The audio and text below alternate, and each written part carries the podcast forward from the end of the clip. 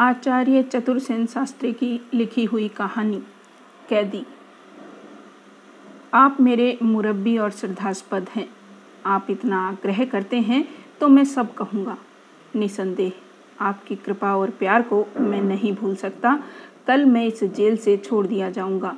फिर मैं आपका यह प्यार, यह दयापूर्ण व्यवहार, यह पिता के समान पीठ पर थपकियाँ कहाँ पाऊँगा? जो गत पाँच वर्षों से मेरे जीवन का सहारा रही हैं। यहाँ आपने मुझे इस प्रिय कोठरी में बंद सुरक्षित रखा। अब जब उन्मुक्त संसार में जहाँ अनगिनत आदमी, अनंत भूमि, नगर, गाँव, सड़क, सवारी, धन संपदा, सुख दुख, मोह वेदना, जीवन और मरण है, मैं कल फेंक दिया जाऊँगा। और जेल की ये सुरक्षित प्यारी दीवारें जब मेरे लिए निर्दयता पूर्वक बंद कर दी जाएँगी। तो फिर मैं अवश्य ही कहीं न कहीं खो जाऊँगा। मेरा कहीं पता भी न लगेगा। मेरी उदासी का यही कारण है। महोदय, नैतिकता मेरे बीच में बाधा डालती है। वरना मेरे एक साथी ने मुझे ऐसा रास्ता सुझा दिया है कि आपके लिए कुछ न हो सकेगा और मैं जेल में कम से कम चिरकाल तक और सफल हुआ तो मृत्यु तक बना रह सकता हूँ। नवयुवक कैदी ने उद्वेगपूर्ण स्वर में और आकुल आँखों से वृद्ध जेलर की ओर ताकते हुए उसके चरणों में घुटनों के बल बैठकर हाँफते हाँफते ये शब्द कहे। वृद्ध जेलर के मुख पर कोई विकार नहीं आया। उसने धीर गंभीर स्वर से कहा, तुम्हारे साथी ने कौन सा रास्ता सुझा दिया है? क्या तुम वह मुझे बता सकते हो? वह करुण, किंतु मर्म भेदनी दृष्टि से युवक को ताकता रहा। युवक ने और भी अधिक विषाद भरे स्वर में कहा, आपसे मैं कैसे छिपा सकता हूँ? मेरे साथी ने कहा है कि मैं कोई ऐसा अपराध कर डालूं जिससे मुझे फिर जेल में रहना पड़े, जैसे मैं किसी को पीट कर घायल कर दूँ, या दीवार काट कर भागने की चेष्टा करूँ, या वृद्ध ने हाथ के संकेत से उसे बीच में ही रोक कर कहा, परंतु तुम क्या यह सब कर सकते हो?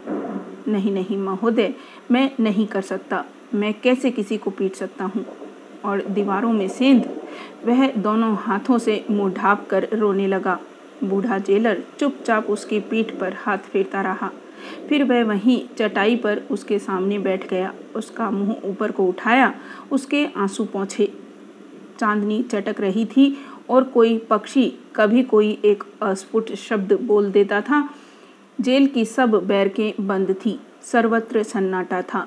बीच में कभी कभी वार्डर की तालियों का छब्बा छनछना उठता था और कभी पहरेदार के पैरों की आहट सन्नाटा भंग कर देती थी। बूढ़े जेलर ने कहा, कैसी सुंदर उज्जवल चांदनी है और कैसी सुनहावनी रात है।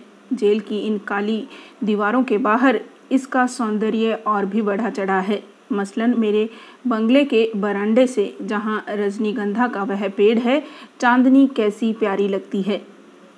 बूढ़ा एकाएक चुप होकर कुछ सोचने लगा, और युवक जैसे बूढ़े के जादू भरे शब्दों से विभोर होकर उन्मत्त हो गया। उसने जरा उठकर जेलर को कसकर पकड़ लिया। उसने जेलर का बंगला देखा था।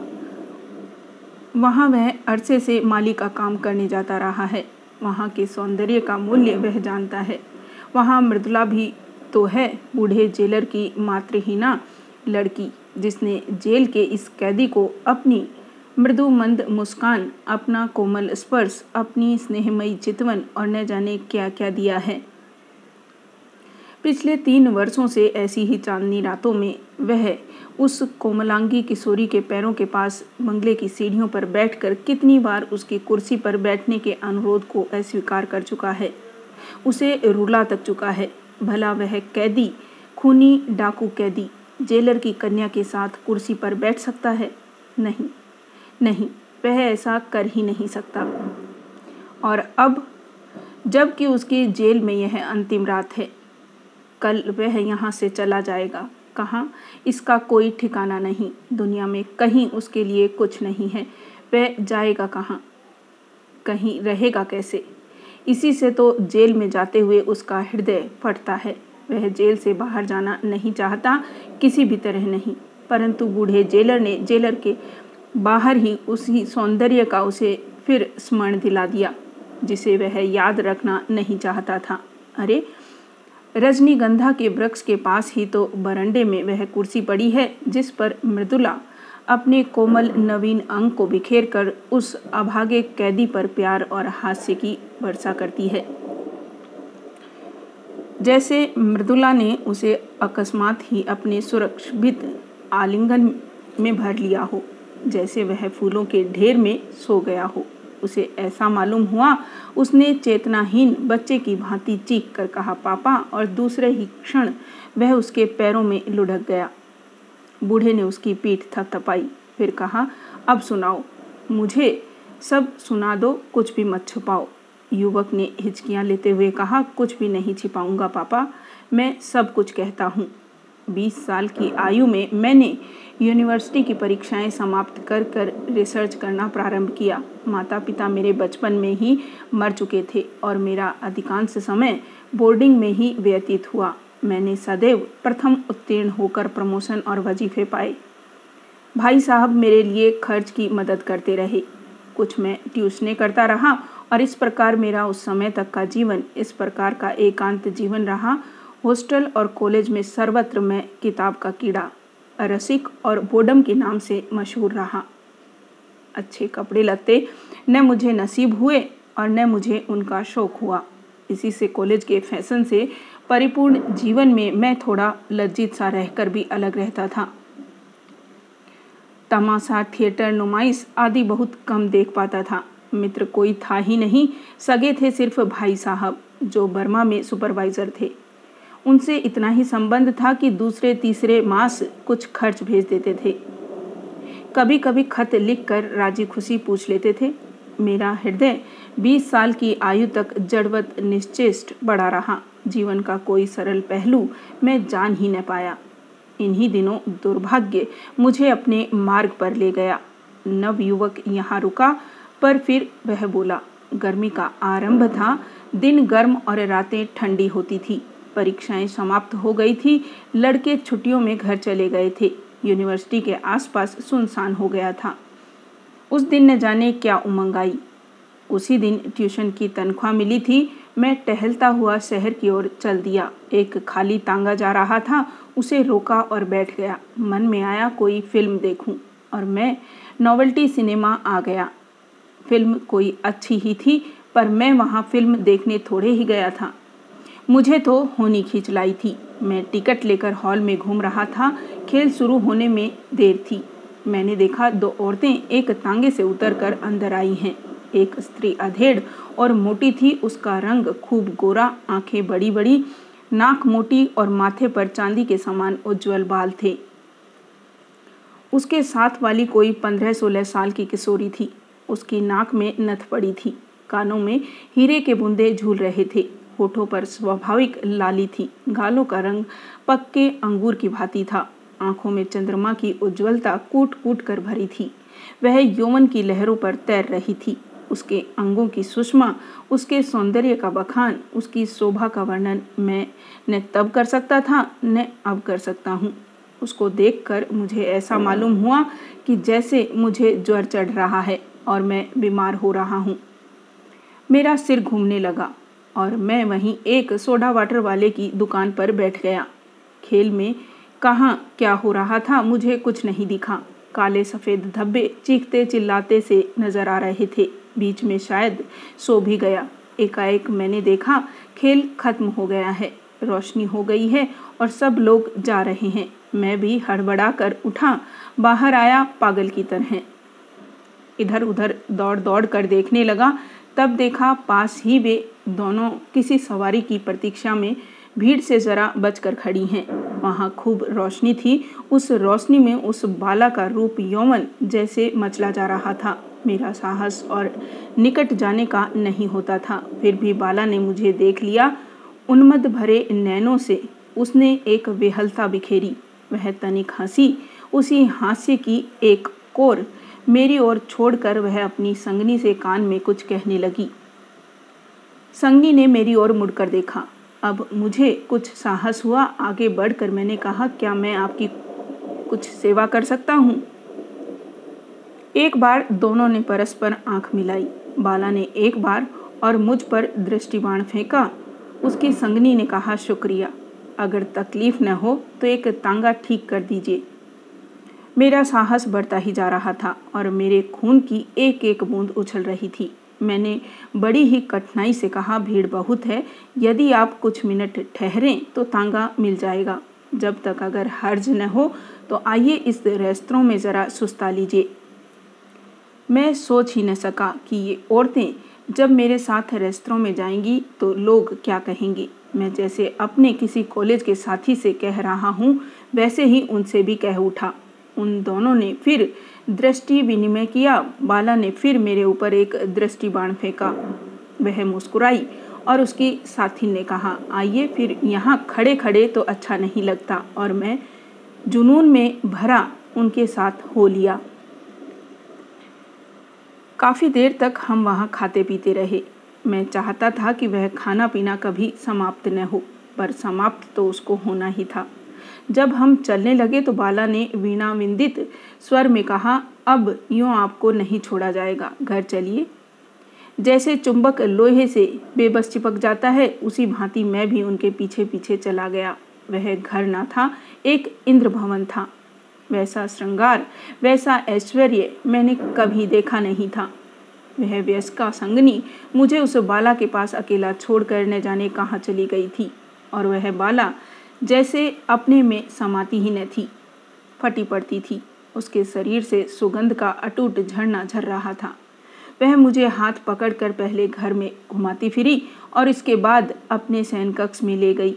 मैंने जब स्त्री को ही नहीं देखा, नहीं समझा था तो उसके सैन कक्ष को क्या समझ सकता था? मुझे तो अंत में अपने आप को खो ही देना पड़ा। वह सुख, वह आनंद, वह प्रेम, वह तृप्ति मैं बयान नहीं कर सकता। किसी भी तरह नहीं।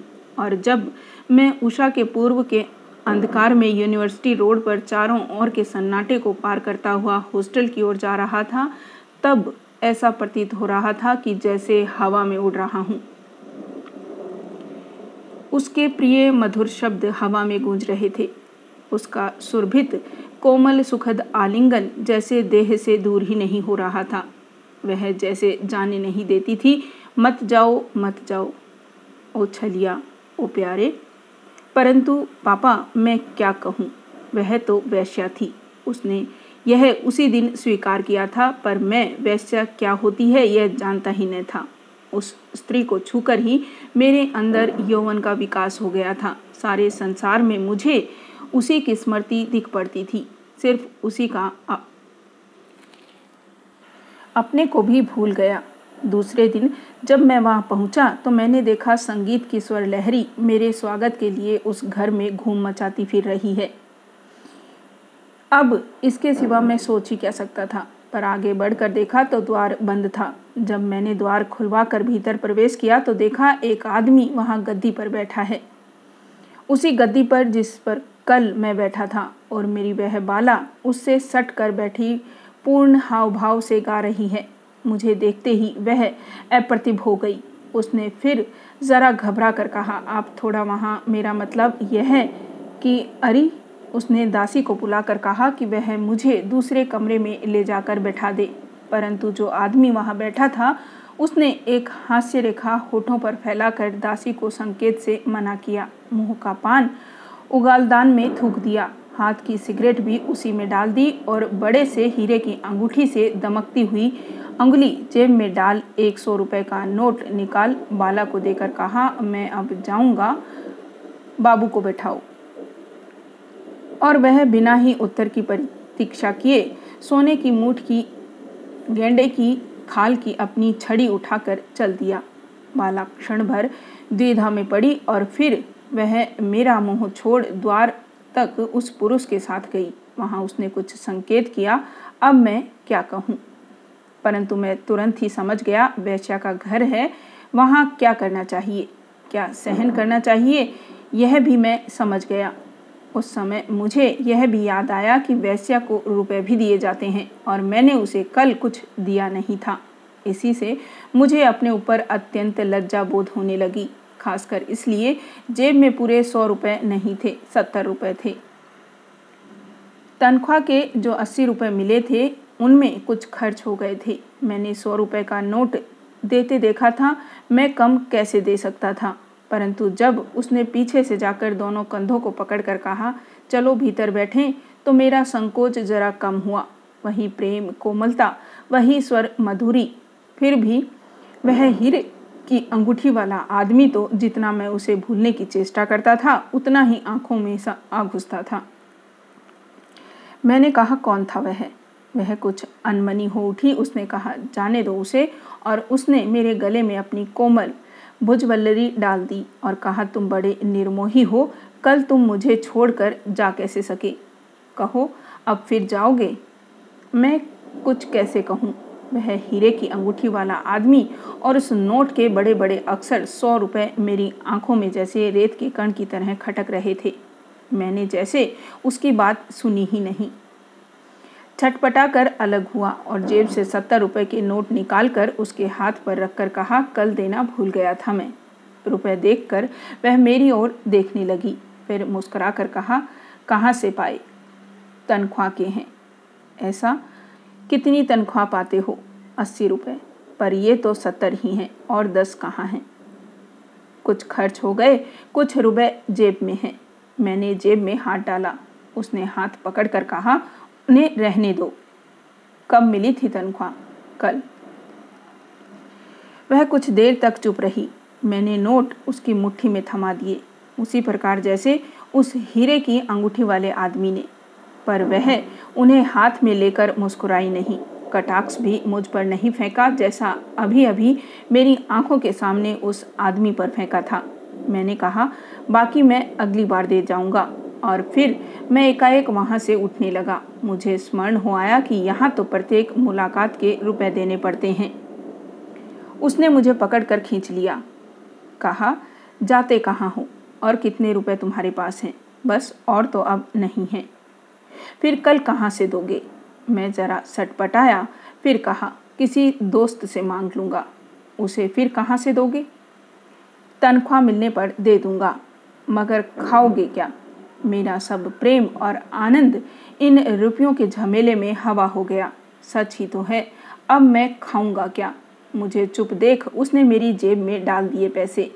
फिर और पास खिसक कर मेरे गले में बाहें डालकर कहा, रुपए, पैसे की बातें अब न करना, समझे? पर मैं समझूं कैसे और समझाऊं कैसे? विवाद बहुत हुआ, पर रुपए उसने लिए नहीं।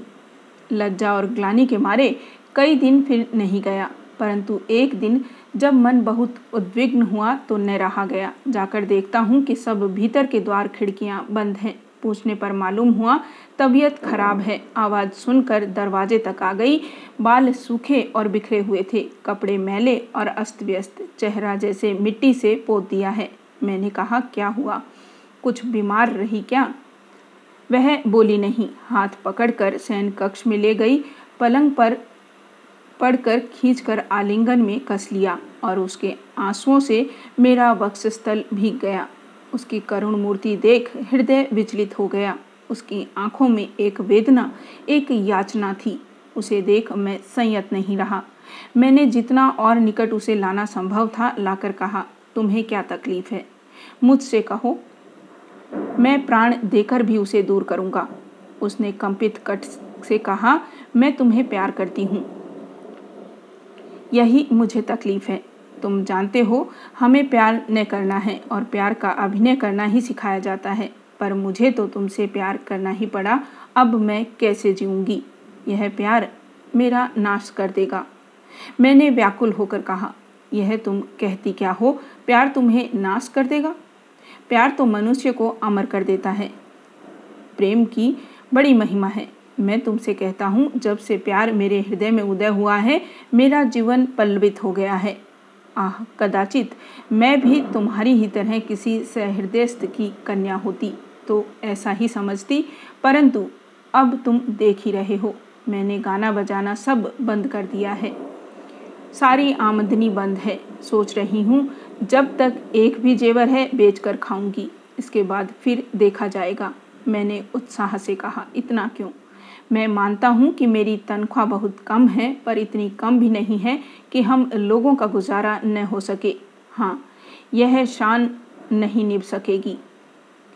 शान की न कहो, मैं झोपड़ी में रह सकती हूँ, परंतु माँ को जानते हो, वह खाए जाती है, उसके खर्च शाही हैं, उसकी आदतें बिगड़ी हुई हैं। हम लोगों का यह सप्ताह जैसे संघर्ष में बीता है, उसकी बात तुमसे कैसे कहूँ? पर मैंने प्रतिज्ञा की है कि जान दे दूँगी, पर मैं अब सिर्फ़ तुम्हारी ही होकर रहूँगी। सिर्फ़ तुम्हारी। तुम अपनी पत्नी का पवित्र दर्जा भले ही मुझे न दो, मुझे उसकी परवाह नहीं। मैं प्रत्येक स्थिति में तुम्हारे साथ रहने को तैयार हूँ, मेरे प्यारे स्वामी। ओह, उसके ये शब्द न थे, तीर थे। उन शब्दों ने मेरी आत्मा तक को मूर्छित कर दिया। मैंने अपने भाग्य को सराहा, उसको बाहुपास में कस कर अगणित चुंबन लिए। मैंने कहा, चिंता न करो, मेरा तन मन तुम्हारे को अर्पण है। मेरा भविष्य उज्जवल है और मैं अपने आप को तुम्हारे योग्य प्रमाणित करूँगा। मुझे ऐसा मालूम हुआ जैसे हम लोग धीरे धीरे एक हो गए हैं। और जब मैं वहाँ से लौटा तो जैसे मैं पृथ्वी भर का अधिपति हूँ। विश्व की संपदा का स्वामी हूँ, स्वप्न देखता लौटा। आनंद, प्रेम आलोक मेरे नेत्रों, मेरे हृदय और मेरी आत्मा में रम रहे थे। दूसरे ही दिन अचानक मैं बीमार पड़ गया। मैं कोई एक सप्ताह तक वहाँ न जा सका। यह भी सोच रहा था, वेतन मिले तो लेकर जाऊँ। वहाँ खर्च की दिक्कत है, यह साफ़ दिख रहा था। उसके लिए मेरे मन में विकलता उत्पन्न हो गई थी। जाकर देखा तो सन्नाटा था। मन में हर्ष की रेखा उदय हुई, परंतु पूछने पर नौकर ने कहा प्रदर्शनी देखने गई है। मन कुछ छोटा सा हो गया। बिना कुछ जवाब दिए मैं प्रदर्शनी की ओर चल पड़ा। बहुत भीड़ थी। रंग बिरंगी पोशाकें पहनकर सुंदरियाँ तितली की भांति घूमती फिरती थी। बिजली के प्रकाश में उनका रूप और यौवन जैसे मुखरित हो उठा था, परंतु मुझे यह सब देखने का अवकाश ही न था। मैं अपनी पूजा की, प्रेम की मूर्ति को आँखें फैलाए देख रहा था। मुझे ज़्यादा प्रयास नहीं करना पड़ा। देखा सामने एक बनारसी साड़ी वाली की दुकान पर वह खड़ी है। धानी साड़ी और उस पर मैच करता हुआ जम्फर और चप्पल उसकी शरीर शोभा का विस्तार कर रही है। वह बिजली के प्रकाश में उससे भी उज्जवल अपना हास्य बिखेर रही है। उसके साथ में वही हीरे की अंगूठी वाला आदमी है। उसने एक कीमती साड़ी खरीद ली है, जिसका रुपया उसी आदमी ने लापरवाही से फेंक दिया है। और वह उसके कंधे और वक्स से सटा हुआ धीरे धीरे आगे बढ़ रहा है। मैं कुछ दूर ही ठिठक गया। मुझे मालूम हुआ जैसे मेरे हृदय की गति रुक गई है। परंतु उसने मुझे देख ही लिया। मुझे देखते ही जैसे उसके प्राण निकल गए, उसका हास्य रुक गया। हाथ की साड़ी छूट गई और वह भौचक सी मेरी ओर देखने लगी। मेरी आँखों से आग निकल रही थी और वह मेरी ओर अब न देखकर धरती की ओर देख रही थी। उसके साथी ने एकाएक सब बातें नहीं समझी। उसने कहा, अरे, साड़ी गिरा दी तुमने?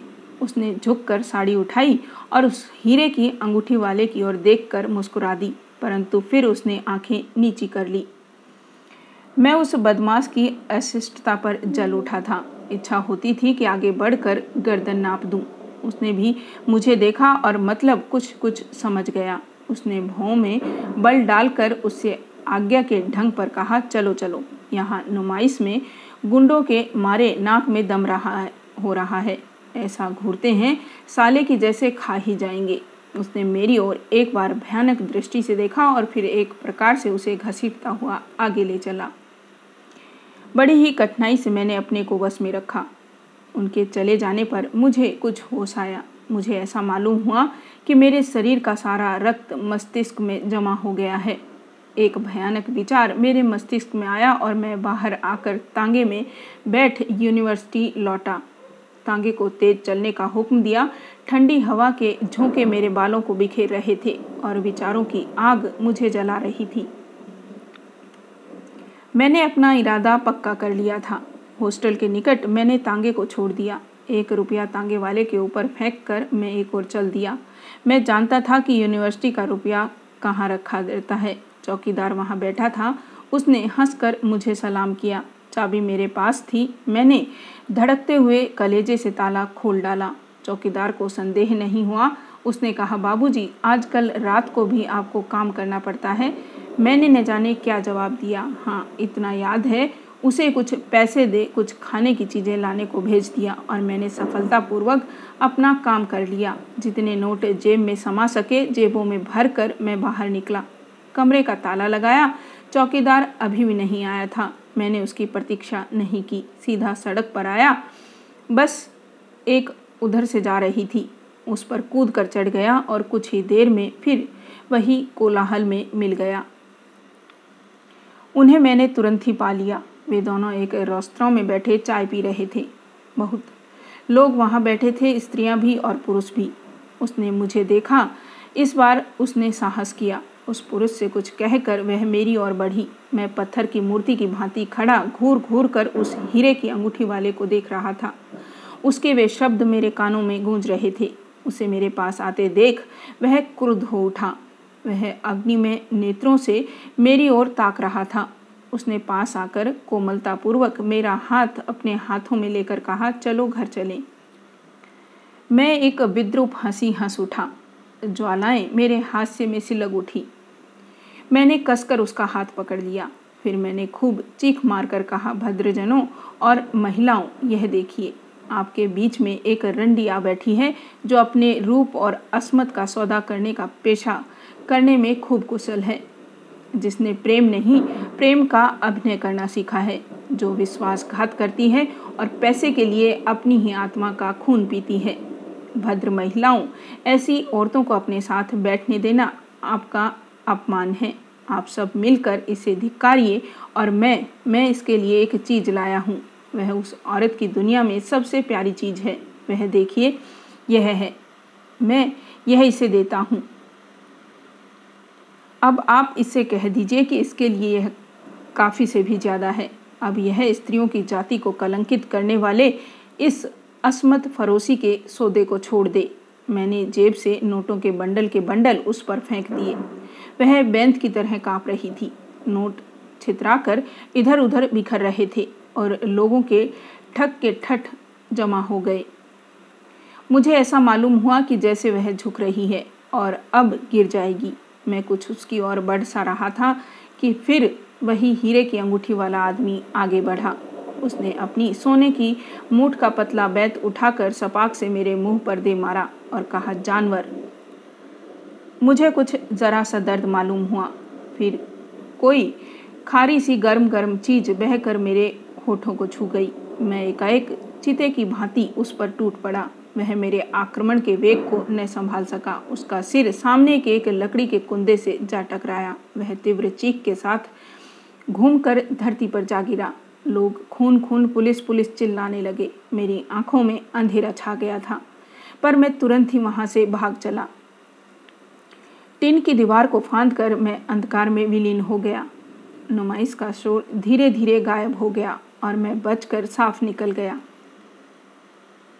यूनिवर्सिटी की चोरी और नुमाइश का खून दोनों ही दूसरे दिन दैनिक पत्रों में बड़ी बड़ी सुर्खी देकर छपे। मेरा नाम और तस्वीर भी छपी, मेरे फरार होने की खबर भी। पढ़कर मैं काँप गया। उस अभाग्नि का क्या हुआ? सिर्फ़ यही नहीं छपा, उसके समाचार प्राप्त करने के लिए मैं छटपटा रहा था। पाँच महीने मैं फरार रहा।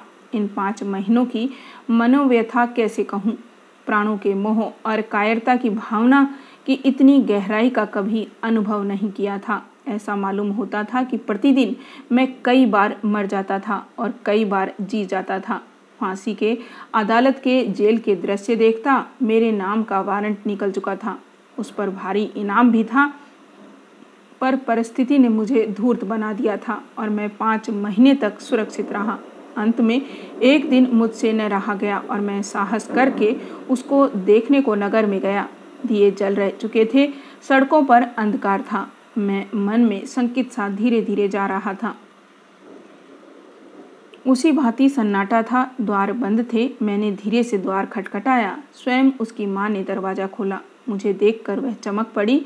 फिर उसने अंगुली के संकेत से मुझे चुपचाप भीतर आने को कहा। वहाँ जाने पर उसने सतर्क होकर द्वार बंद कर लिया। फिर कहा यहाँ प्रतिक्षण पुलिस के आने का भय है। मकान पर पहरा लगा हुआ है। तुम कैसे आ गए? मैंने कहा, है कहाँ वह?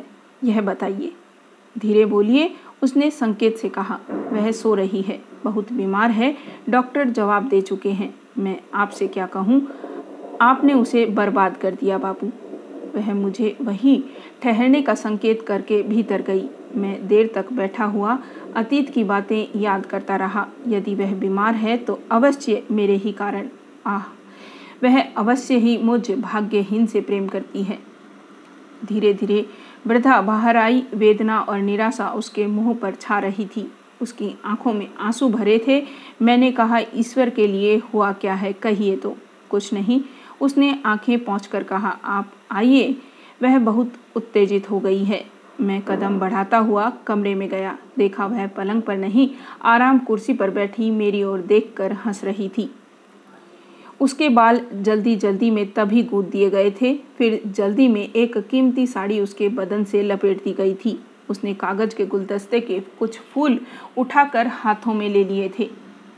मुझे देखते ही एक बार वह हड़बड़ाकर उठ खड़ी हुई। पर तुरंत ही लड़खड़ा कर गिरने लगी। मैंने लपक कर संभाला और पलंग पर लेट जाने को कहा तो हंसकर बोली, अब मैं पलंग पर नहीं जाऊँगी, अब तो मैं बिल्कुल अच्छी हो गई, तुम आ गए। यही तो बीमारी थी। उसने अपनी बुझाएँ मेरे गले में डाल दी। एक बार फिर उठने की चेष्टा की, पर न उठ सकी। मेरी गोद में झुक गई और मैं उन्मत्त होकर चुंबन लेने लगा। उसने मेरे रूखे बालों पर हाथ फेरा, मेरा मुरझाया मुँह देखा, हंसती रही, फिर कहा, बड़े निर्मोही हो, मगर आए तो मैंने कहा था, ज़रूर आवेंगे। कहो, अब तुम मुझे छोड़कर न जाओगे ना? मैंने कहा, कैसे कहूँ? जानती हो, जान पर खेल कर आया हूँ, और तुम्हारे बिना ये दिन कैसे गए हैं? उसने मेरे मुँह पर हाथ रख दिया, बोली, नहीं हंसती ही रही। मैंने एक बार उसे कसकर छाती से लगा लिया। एक कपकपी उसके शरीर में पैदा हुई और फिर निष्पंद पहले मैं कुछ समझा ही नहीं। हास्य की रेखा उसके होठों पर थी। बाहें उसकी शिथिल होकर लटक गई। आँखें पथरा गई। ओह, पापा। वह मर गई। हंसती हंसती मेरी ही गोद में। युवक इस बार खूब रोया। फिर उसने कहा, अब पापा, कहानी तो खत्म हो गई। आपको अटकाऊँगा नहीं। उसके सब कामों से निपट कर मैं सीधा थाने चला गया और वहाँ के विधि विधान समाप्त कर इस जेल में, जहाँ मेरे सात साल बीत गए, पूरे सात साल। अब आप कहते हैं, मुझे जाना होगा। इन कोठरियों की दीवारों को छोड़कर आप ही कहिए, मैं जाऊँगा कहाँ। वह कातर होकर फिर बूढ़े जेलर की ओर देखने लगा। जेलर उठा खड़ा हुआ। उसने उसकी पीठ पर हाथ फेर कर कहा, चिंता न करो, मेरे बच्चे कल होने दो। अब तुम निश्चिंत होकर सो। बूढ़े जेलर के पीछे पीछे कैदी आकर जेलर के बंगले के बाहर बरंडे में उसी कुर्सी के पास आ खड़ा हुआ। मृदुला उस पर बैठी, एक रेशम पर फूल निकाल रही थी। उसे मृदुला के पहुँचा पहुंचाकर जेलर भीतर चला गया। मृदुला ने हंसकर कहा, तुम छूट गए? हाँ मृदुला पर इसका मुझे दुख है। क्यों? कैदी बोला नहीं। उसने एक बार मृदुला की ओर देखा और टप से एक आँसू गिरा दिया। यदि तुम फिर कैद कर लिए जाओ तो तो मैं अपना अहोभाग्य समझूं। अच्छी बात है, भीतर आओ। वह उसे बंगले में ले गई। एक कमरा दिखाकर कहा, यह बैठो। ये कपड़े हैं, यह गुसल खाना नहा धोकर कपड़े पहन लो, मैं चाय लाती हूँ। पापा को भी बुला लाती हूँ, घबराओ मत। मैं तुम्हारा विश्वास करती हूँ कि भागोगे नहीं। इसी से ताला बंद नहीं करती। वह खिलखिला कर हँसी, फिर बाहर भाग गई। क्षण भर युवक कुछ सोचता रहा, फिर वह स्नान घर में घुस गया और सात वर्ष बाद सभ्य पुरुषों जैसे वस्त्र पहनकर वह जेलर और उसकी कन्या मृदुला के साथ चाय पी रहा था। उसी दिन संध्या को बूढ़े जेलर ने मित्रों को बुलाकर मृदुला का विवाह युवक से कर दिया। ज़्यादा धूमधाम नहीं हुई और फिर उसी स्निग्ध चांदनी में मृदुला ने मृदुल भुजवलरी उसकी गर्दन में डालकर कहो कहो कैदी, अब की बार तो उम्र कैद पाई। अब तो छूटने की कोई आशा नहीं है और युवक ने कुछ उत्तर न देकर मृदुला को अंक पास में जकड़ लिया।